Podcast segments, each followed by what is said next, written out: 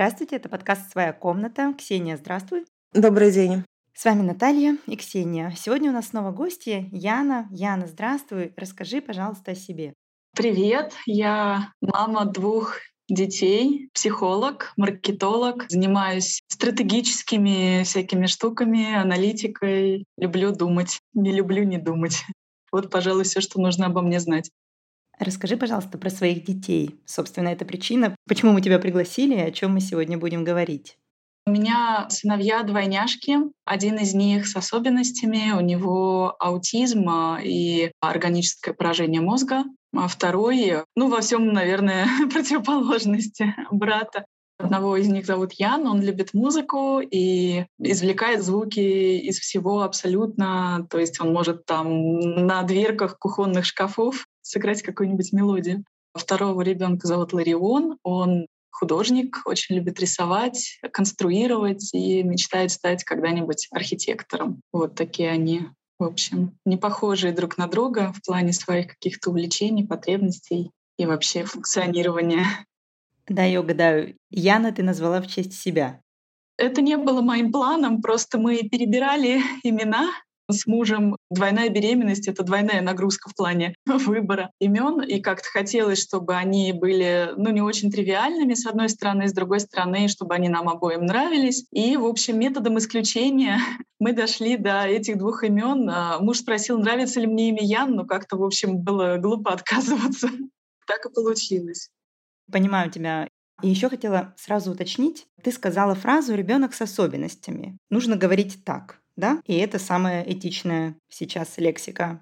Одна из наиболее этичных, да, можно еще говорить нейроотличный ребенок, но мне, как маме другого ребенка, не нравится формулировка нейротипичный или нейронеотличный. Ну, потому что на самом деле вообще неврологический профиль ребенка, ну, вообще любого человека, это всегда спектр. Мы абсолютно, каждый из нас абсолютно уникален по тому, как работает наша нервная система. И мы все в этом плане нейроотличные, да, поэтому, наверное, когда я говорю ребенок с особенностями, сразу понятно, что, ну, там такие заметные особенности, в отличие от всего другого.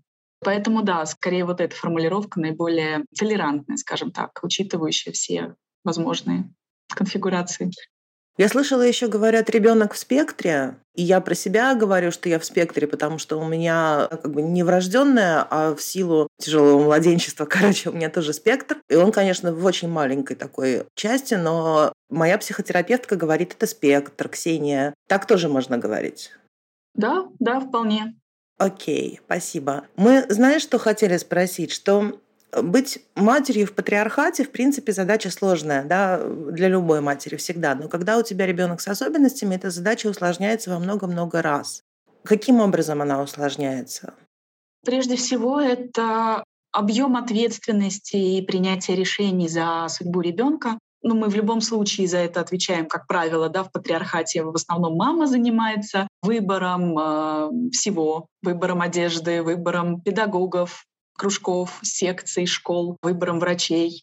Все то же самое происходит, когда у тебя ребенок с особенностями, но градус вот этого вот э, стресса, он очень сильно увеличивается, и больше ощущается вот эта неравномерность распределения этой ответственности в паре родителей, нежели когда это ребенок э, без каких-либо особенностей. Я помню, в младенчестве перечитала все про прививки, как бы делать прививки, не делать прививки. Муж у меня вообще такой, типа, ну что, нормально прививки делать? Я такая, да, ну когда? То есть много вопросов возникает. Муж вообще как-то не... У него не было вопросов.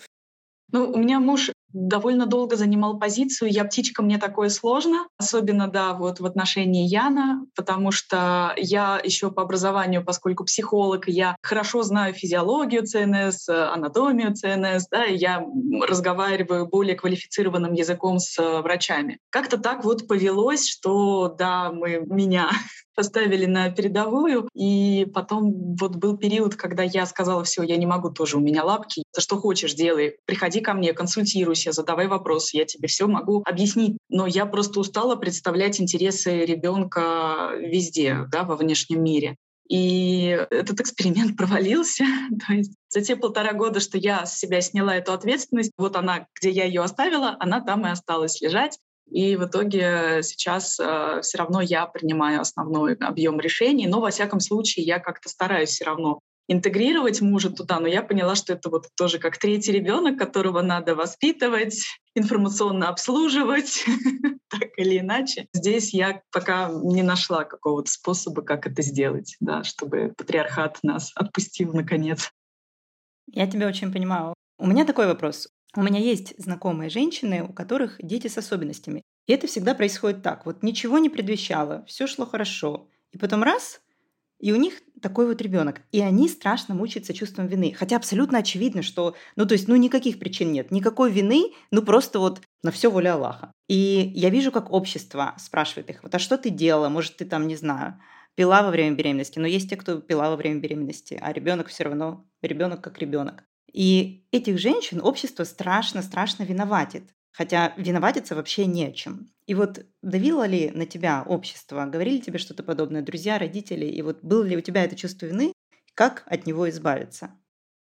У меня в силу того, что у меня, в принципе, нетривиальная беременность, немножко вот этот виноватинг первое время отсутствовал, просто потому что, ну как бы вот, ребята, знаете, вот это индульгенция на то, чтобы что-то пошло не так. С одной стороны. С другой стороны, был такой переломный момент, потому что я видела особенности ребенка с самого начала. Я ходила по всем врачам, и полтора года мы посещали невролога, который нам предлагал делать массажики, плавать в бассейнчике, принимать наотропчики. Ну, вот это вот вся классическая программа, через которую проходили абсолютно все родители, мне кажется. И через полтора года внезапно мы попали к другому врачу, и там: «О, шеф, все пропало. Где вы были раньше? Куда вы смотрели? Вы все упустили, золотое окно возможностей». И после этого вот этот шлейф, где вы были раньше и что вы делали, он тянется за мной. То есть на меня в меньшей степени вешают вину, что я в принципе сама по себе, да, какая-то неправильная женщина. Это скорее мое внутреннее вот ощущение, оно вылезает в такие моменты само. Но во всех, опять же, инстанциях это всегда, что типа вы не туда ходите, мало заставляете, много заставляете, вообще не тем занимаетесь, упустили, или там надо верить в своего ребенка тоже параллельно, да, то есть когда я уже бегала в панике, что ребята, что-то не так, пожалуйста, поставьте хоть какой-то диагноз, чтобы я понимала вообще, что происходит, и подождите, он перерастет, и параллельно вы все пропустили, вот просто это было очень тяжело. Но, наверное, психотерапия — это то, что помогает. Других, наверное, каких-то волшебных ответов у меня нету на этот вопрос. Надо работать с собой, выращивать свою внутреннюю опору, веру, опять же, в себя прежде всего, как в человека, который несет эту ответственность, готовность нести эту ответственность. То есть, что бы кто ни говорил, жить с этим мне. И ничья жизнь, вот реально, даже его отца, не изменилась и не изменится так, как моя, в связи со всеми вот этими событиями. Поэтому как бы надо просто вырастить в себе вот эту часть, которая способна нести за себя и за того парня довольно долго эту ответственность. По-другому, наверное, это не будет работать. Я просто вспоминаю этот опыт, да, когда я видела, что с дочерью что-то не так, и я ходила к врачам, они такие: «Мамочка, вы безумная, все нормально». А потом ты приходишь, и они тебе говорят: «Да, где вы, собственно, раньше были, женщина?» И меня тогда, помню, совершенно поразило, что практически весь врачебный персонал, да, весь вспомогательный персонал, который, в общем-то, должен помогать ребенку, которым я за это деньги плачу достаточно большие, они все воспринимают меня как врага своему ребенку. Не как сотрудницу по общему результату, не как женщину, которая эту дочь родила и беспокоится о ее благополучии. А я всегда была таким как бы агентом зла в этой ситуации. Я все делала не так. И вот это вот обвинение матерей постоянно, оно никуда не пропадало, оно все время было здесь. Но при этом материнство — это совершенно восхитительный опыт, да, с любым ребенком. Это так интересно, да, это так увлекательно. Ты видишь какие-то совершенно вещи, которых ты не видел, да, ты испытываешь ощущения, которых ты никогда даже не знал, что их можно испытывать. Но патриархат меня всегда бесит, что патриархат этот опыт превращает в какой-то из продуктивного процесса, превращает это в процесс, в котором ты всегда виновата. И как ты думаешь, что должно измениться, чтобы женщины вместо вот этого обвинения могли получать уважение, валидацию и поддержку? Я думаю, что голоса женщин должны звучать громче и чаще, и повсеместно, разных женщин с разным опытом материнства. То есть как общество в целом и даже другие женщины узнают, насколько вариативным бывает этот опыт, если мы смотрим на матерей уже априори через призму и фильтры, которые нам навязывают вот эти гендерные стереотипы и патриархальное, очень объективирующее отношение к женщине. Действительно, материнство превращается в повинность. Это даже не обязанность, это повинность. Мне самой очень-очень не хватало вообще информации о том, что из себя представляет материнство. У меня был такой вот розовый с пони и единорогами образ, какая я еще буду осознанная мать. Я же психолог, опять-таки, по образованию. Это значит, что я хорошо понимаю, как воспитывать детей, да, но все равно в итоге материнство — это то, к чему меня жизнь вообще не готовила. У меня не было опыта даже общения там, с молодыми мамами. Единственное, что я вот слышала от своей коллеги, которая родила относительно недавно ребенка, что вот я его как только увидела, я его сразу же полюбила. И это вот таким рефреном шло через все мое начальное материнство, потому что я просто смотрела на эти два кабачка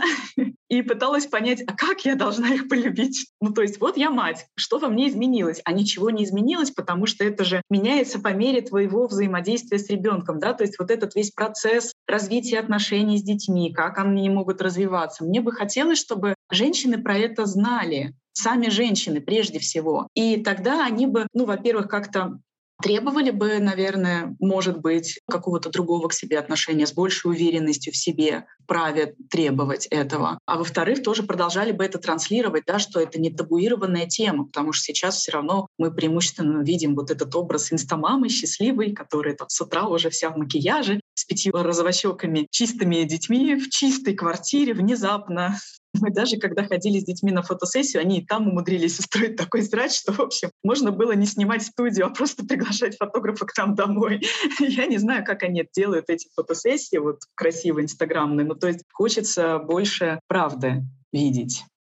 Какую помощь оказывает государство детям с особыми потребностями? Ой, извини, детям с особенностями. Есть какие-то меры у государства, которые позволяют освободить как-то мать, чтобы она могла работать, чтобы у нее оставалось время на себя? Какие меры есть? Достаточны ли эти меры? И что на самом деле вот должно делать государство в идеале? Сразу хочу оговориться, что вот здесь как раз дети с особыми потребностями уместно, потому что мы говорим про какую-то государственную помощь, да, которая является откликом на потребности.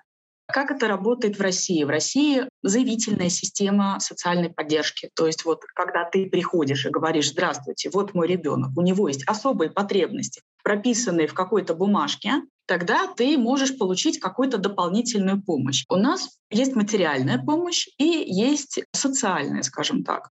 По моим ощущениям, государство фокусируется на материальной помощи, что, наверное, не совсем правильно. Потому что мне, например, я понимаю, что она может быть кому-то нужна, но, опять же, не в таком размере, который нам предлагается. Да? То есть, будучи неработающим родителем ребенка с инвалидностью, я совокупно на себя и на ребенка получаю что-то порядка тридцать пять тысяч рублей.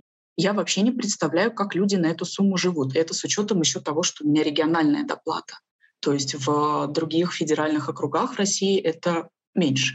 При том, что, ну да, это выше прожиточного минимума, но, опять же, у ребенка особые потребности, да, эти потребности надо выполнять. Вторая спектр — это вот эта социальная помощь. Ее делят между собой несколько разных министерств или департаментов. И тоже я первое время вообще не понимала, как это все распределяется, где что я могу получить. То есть есть какие-то очень классные центры, куда мы попали только вот буквально в прошлом году. Я сама это нагуглила. Почему-то никто не рассказывает, не информирует родителей, да, то есть ты приходишь к врачу, врач не знает, куда тебе пойти с твоим ребенком. Ты приходишь в обычный общеобразовательный детский сад, там тоже ничего не знают. Они сами внутри своей системы образования не знают, какие у них есть еще другие опции и ресурсы для детей с особыми потребностями. Но при этом даже для обычного сада, по идее, полагается ребенку тьютор. По факту это очень формально. То есть тебе дают подписать бумажку, что вот какое-то общее тьюторское сопровождение выполняется. Я говорю: хорошо, покажите мне, пожалуйста, тьютора. Мне бы хотелось на это посмотреть,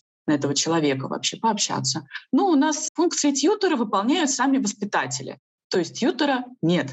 Программа скопипастенная, то есть у меня еще очень заточенный глаз под всякие формальные документы. Я сама очень много работала в соцзащите до того, как родила детей. И Видно, что это не индивидуальная программа под моего ребенка, а просто копипаст какой-то программы, которую никто никак не делает. То есть везде надо ходить и добиваться для того, чтобы эта помощь оказывалась так, как это должно работать. И при этом, опять же, на тебя смотрят как на очень скандальную женщину, а не на человека, который пытается сотрудничать с инстанциями, да, вот о чем ты, Ксения, говорила. Это ты все время враг своему ребенку, враг системе, оппозиционер практически, и вот тут буквально всех зовешь на баррикады, потому что тебе что-то не додали. Ну, извините, ребята, я такой же налогоплательщик, я всю свою жизнь потрачу на государство. Ну, можно мы как-то все это сделаем? Ну, вы же сами написали такие нормы, вы могли ничего не писать, и я бы не ходила и не требовала, но это же логично. Вот, так что формально помощи много, но фактически надо вот самой все узнавать и добиваться, и задавать правильные вопросы, максимально открытые, типа какие у вас организации есть, которые оказывают помощь, да, предоставьте мне список, кто чем занимается, потом сидеть и всех обзванивать самой. Ну, в общем, как-то так это работает.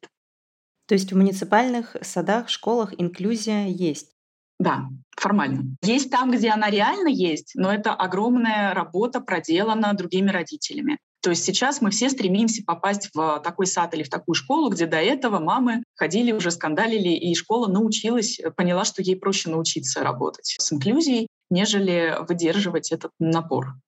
А у тебя дети пока детсадовского возраста или уже постарше чуть-чуть? Им семь лет. Ларион уже сейчас ходит во второй класс. Ян пока не ходит никуда, потому что мы в прошлом году как раз я его забрала из сада и стала заниматься частным образом преимущественно, то есть частных нанимать специалистов. Плюс мы вот нашли хороший центр в Москве, государственный, где нам периодически там тоже предлагают индивидуальные занятия, групповые. Вот там прям хорошо и классно, и они умеют работать с такими детьми.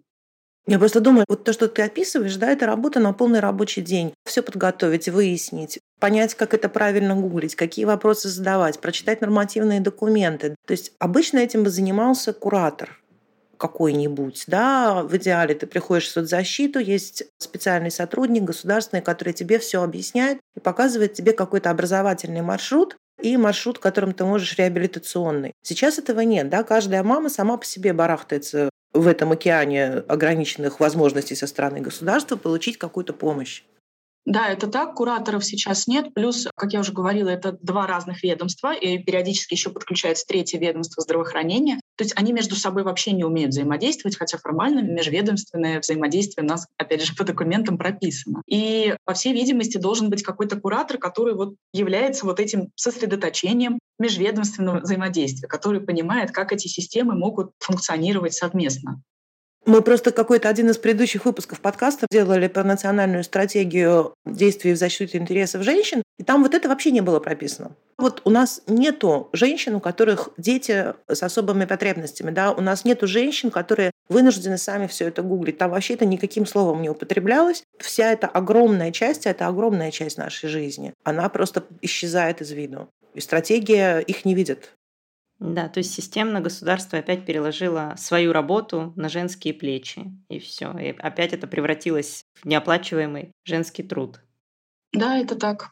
Причем высококвалифицированный на самом деле, потому что это же менеджмент, это управленческая специальность. Плюс параллельно действительно надо владеть и медицинской терминологией, и юридической терминологией. И хорошо, что сейчас есть уже какие-то общественные организации, которые консультируют, которые поддерживают женщин, куда можно обратиться бесплатно. Вот у нас есть, например, Роу-контакт для родителей детей-инвалидов, и там можно получить много консультативной помощи бесплатной. Но это, опять же, это мамы, которые прошли весь этот путь, которые наладили связи со всеми ведомствами и которые имеют сейчас достаточно большой потенциал, да, влияния на эти ведомства, на принятие решений в каких-то отдельно взятых кейсах, и у них есть вот некие проработанные кейсы, как это можно решать. Я просто думаю, что выгорание — это такая вещь, которая, в общем-то, и обычную мать достигает. То есть в какой-то момент ты понимаешь, что я сейчас просто лягу и умру. Когда ты выполняешь не просто работу матери, но еще и работу, да, целого медицинской консультации по факту, оно, наверное, наступает еще быстрее. Как ты с этим справляешься? Да, выгорание — частый гость в моей жизни. Сейчас я чуть лучше научилась с этим справляться. Опять же, спасибо психотерапии за это, да, спасибо периодически антидепрессантам, которые я долгое время вообще считала очень постыдным. не справляться самостоятельно, без таблеток. Оказывается, это не так. Оказывается, это вполне все действительно при хорошо подобранной схеме. Если организм еще не слишком сильно изношен, это работает. И мне кажется важным всегда вот находить какое-то время для себя. Это было совершенно для меня неочевидно, опять же, внутри патриархальной модели мышления женщины. Мне пришлось пройти через опыт признания себя эгоисткой и признание того, что вообще-то эгоистка — это не стыдно, опять же. Да, я на первое место ставлю себя, свои интересы, свои потребности, и если мне нужно время, я это время себе создаю. Я ухожу, я хожу плавать в красивый бассейн с красивым хамамом обязательно каждую неделю, вот просто, и, не знаю, делайте, что хотите, я ушла. Да, я могу закрыться в ванной, поплавать, мне вообще вода очень нравится, она меня прям восстанавливает. Пойти погулять, подвигаться, куда-то сходить с подругами, да, это такие вот профилактические прививки от выгорания. Ну а если случилось, то просто, значит, я ничего не делаю. Я вот вообще не пытаюсь себя заставлять, потому что чем больше я себя заставляю, тем дольше у меня потом будет вот этот период бессилия, беспомощности. Я вот два-три дня беру, полностью вот из всего выключаюсь, из рабочих проектов, да, из семейных проектов. Я отменяю записи к врачам, даже если это было срочно и важно. Я не готовлю никакую еду, я заказываю все из доставки, я ничего не убираю, мы тут все прилипаем к полу, но зато я лежу. Мне кажется, это важнее. Слушай, конечно, это важнее, потому что я вот себе представляю, у меня там муж, и он, допустим, говорит, все, я выгорел. И его право на отдых, оно как бы не оспаривается совершенно, да, он выгорел, все, мы, значит, тут должны ему помочь восстановиться. Идея, что надо матери тоже помочь восстановиться, как-то вообще, да, ты говоришь, надо было признать себя эгоисткой, да, то есть по факту признать свою субъектность, признать, что мы живые женщины, что мы можем уставать, да, что мы не вот эти агенты зла, которые неустанно что-то там могут делать. А мы просто обычные люди. Расскажи, пожалуйста, как ты пришла к фем-взглядам через материнство?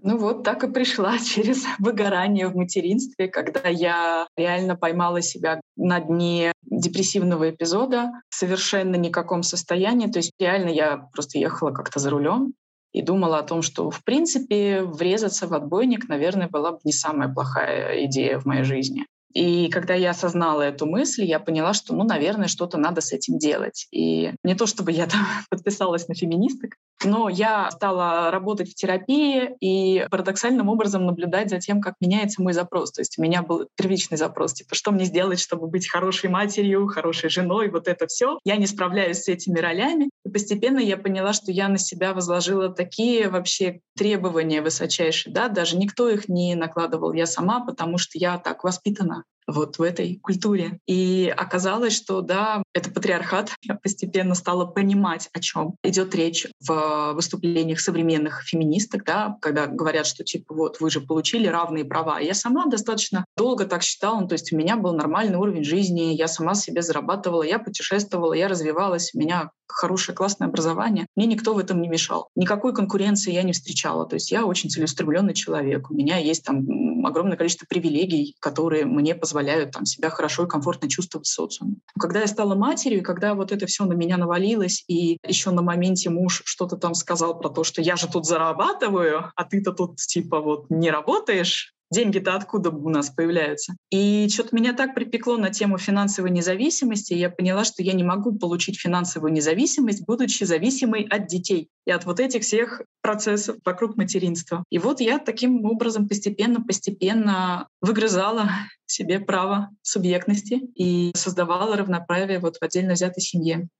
Это очень тяжело. Я помню, когда у меня дочка была маленькая, и у меня муж такой, вот, денег нет, денег нет. Я пошла на работу, ей был год, и я думала, что он будет рад, что я вкладываюсь в бюджет. А оказалось, что его это просто окончательно выбесило. И я вообще, поскольку я про феминизм знала очень мало, я была очень юная, я искренне не понимала, в чем проблема. Да? Мы молодая семья, у нас маленькая дочка, я работаю, ты работаешь, мы все это делаем ради нас двоих, милый.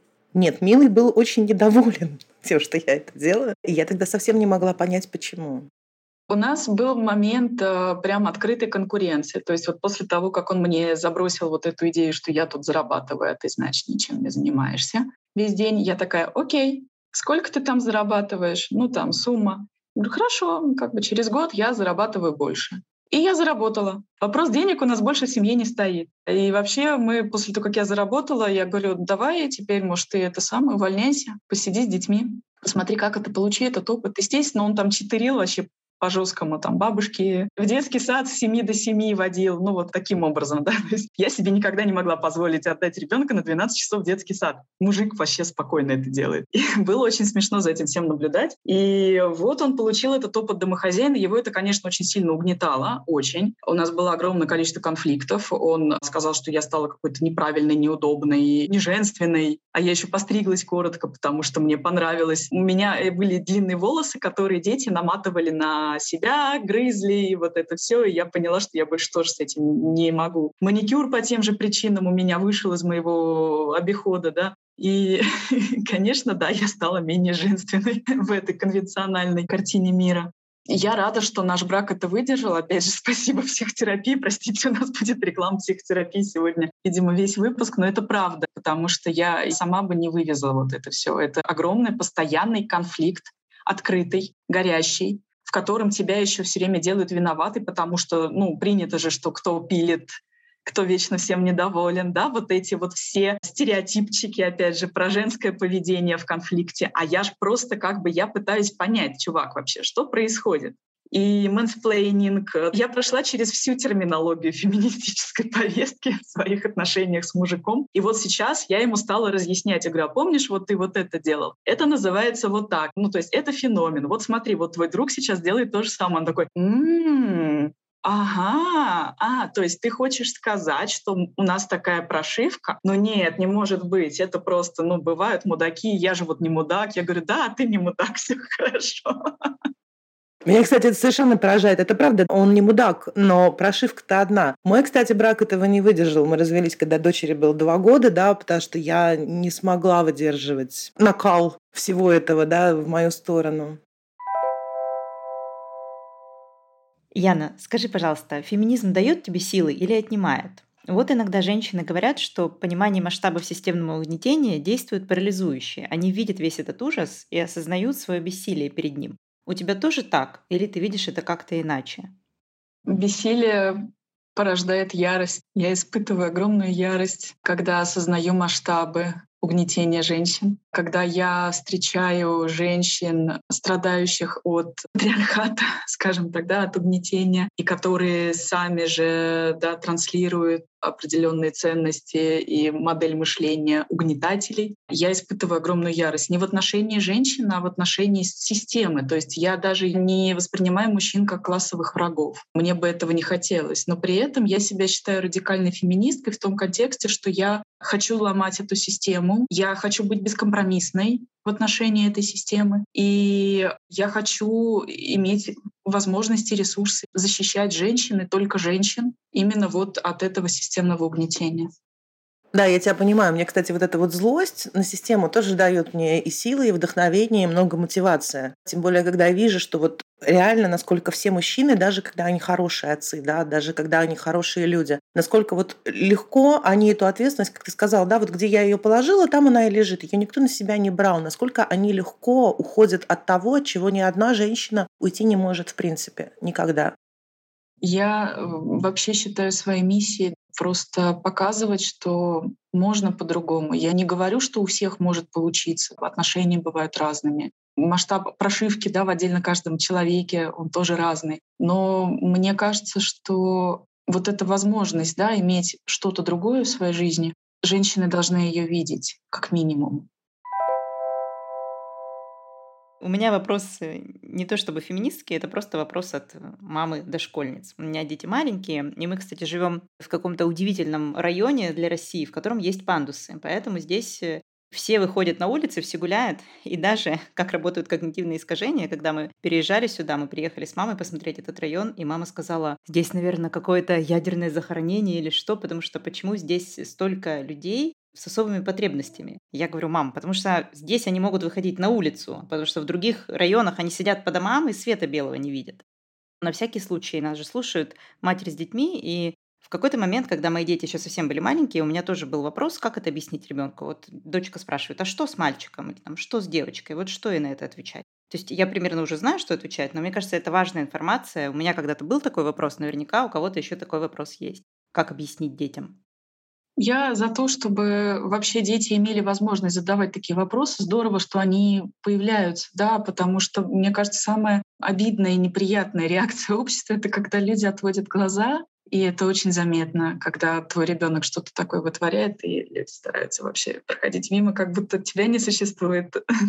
Делаем вид, что слона в комнате нет. Спасибо. Но как отвечать на вопросы, наверное, мне было бы приятно, как маме особенного ребенка, слышать про то, что просто мальчик или девочка другой имеет свои отличительные черты. Да, мы все отличаемся. У нас разный цвет волос, у нас разная форма лица, у нас разный цвет глаз, у нас разные возможности тела, да, у нас разные отношения с миром. Мы по-разному чувствуем мир. Для кого-то бывает там, слишком ярко или слишком громко, поэтому он закрывает ушки. Кому-то слишком трудно ходить, поэтому он ездит на специальной коляске. Кто-то может ходить, но у него не получается ходить так, как у тебя, поэтому вот у него странная походка. Это нормально, просто мы все разные люди. Главное — не давать советов. Это вообще вот только, пожалуйста, не давайте советов. Если вы не понимаете, что происходит, если у вас нет схожего опыта, да даже если есть, да, советы без запроса, это вот сразу нет. Это ужасно. Ужасно даже не то, что бесит, это еще и отвлекает. То есть когда, допустим, что-то происходит, да, вы видите на улице какую-то нетривиальную ситуацию с участием родителей и ребенка, вы понимаете, что какие-то есть, видимо, особенности у ребенка. Он лежит на полу, он что-то кричит, он бегает по одной и той же траектории, издает очень странные звуки. Лучше просто ничего не советовать, потому что это очень отвлекает от ситуации. То есть это какая-то открытая коммуникация, на которую я трачу свои ресурсы. Можно предложить помощь, если это реальная помощь. Не чем вам помочь, а, допустим, не знаю, у меня есть вот такая игрушка. Поможет ли она вам сейчас? Это классно. Вот это мне пару раз так было, и я сама так пару раз делала. И это, мне кажется, вот посильная история. А если нечего предложить, лучше вообще ничего не говорить, правда. Да, потому что я тоже всегда каждый раз... Ну, обычные дети тоже могут и кричать, и бегать по одной траектории, и валяться на полу, да. И вот это вот совет, и ты понимаешь, что он, в общем-то, дан из добрых побуждений, да, и человек реально хочет помочь. Но у тебя сейчас совершенно нет ни времени, ни сил, ни возможности на это как-то отреагировать нормальным образом, потому что ты не помогаешь. Спасибо, вы не помогаете. Это только отнимает у тебя концентрацию, которая вот нужна в этой ситуации, да, чтобы ты оставалась спокойной и могла это все контейнировать. Меня, кстати, поразило, когда у меня появился ребенок, как люди вообще незнакомые стали все вламываться в границы и давать какие-то советы. То есть ты просто идешь по улице, и тебе все говорят: шапочку наденьте, а почему у вас ребенок без носочков? И ты просто идешь, думаешь: так, стоп, вообще это какие-то левые люди, почему они мне говорят, что делать, что вообще происходит? Раньше такого не было. Я еще помню, ну, зима была ужасно снежная, когда я родила. Гуляла каждый день с коляской, и я как-то пытаюсь через какой-то сугроб эту коляску перетащить, и рядом стоит подаль мужик такой, стоит, курит так себе вальяжно и говорит: ну вот надо не толкать, а тащить. Ну серьезно, если бы не ребенок на руках, я бы его прикопала в этом сугробе. То есть это ж надо иметь такую наглость. То есть это удивительно, как люди себя ведут, когда ты родила, и ты становишься общественным ресурсом. Теперь ты бесплатная работница при новом гражданине, и теперь, то есть, тебе могут все указывать, все тебе начальство, все говорят тебе, что делать с ребенком. Так что даже от «шапочку наденьте» можно улететь на Плутон. Но я представляю, как бы, когда люди без знания медицины начинают давать какие-то советы, это, наверное, вообще сводит с ума просто. Ну, то есть это очень выбешивает. К матронушке выходили, выходили к матронушке. Это меня, помню, просто убивало совершенно. Да, да, да, надо покрестить, покрестить, да, и все пройдет. Про крещение было неоднократно, остеопаты, просто я знаю супербабку, где-то в какой-то области, вот вы езжайте туда с ребенком, она там что-то пошепчет, пошепчет, и все будет хорошо. Спасибо, так и сделаем. Да, я тоже всегда соглашаюсь, потому что спорить с этим бессмысленно. Я всегда говорю: да, спасибо, спасибо, вы нам очень помогли. Да, мама, ты меня крестила, но я все равно выросла феминисткой. Ты видишь, что это не работает? Почему ты хочешь крестить детей? Они еще более радикальными вырастут. Ну как так? Где логика? Яна, спасибо большое, что пришли к нам в свою комнату. Все ужасно интересно. Приходите к нам еще, если будет повод. Я буду рада к вам еще раз прийти. Вообще огромное спасибо за возможность быть услышанной. Как я говорила, мне кажется важным распространять этот опыт. И спасибо, что дали мне свою площадку для этого. С вами был подкаст «Своя комната». Услышимся через неделю.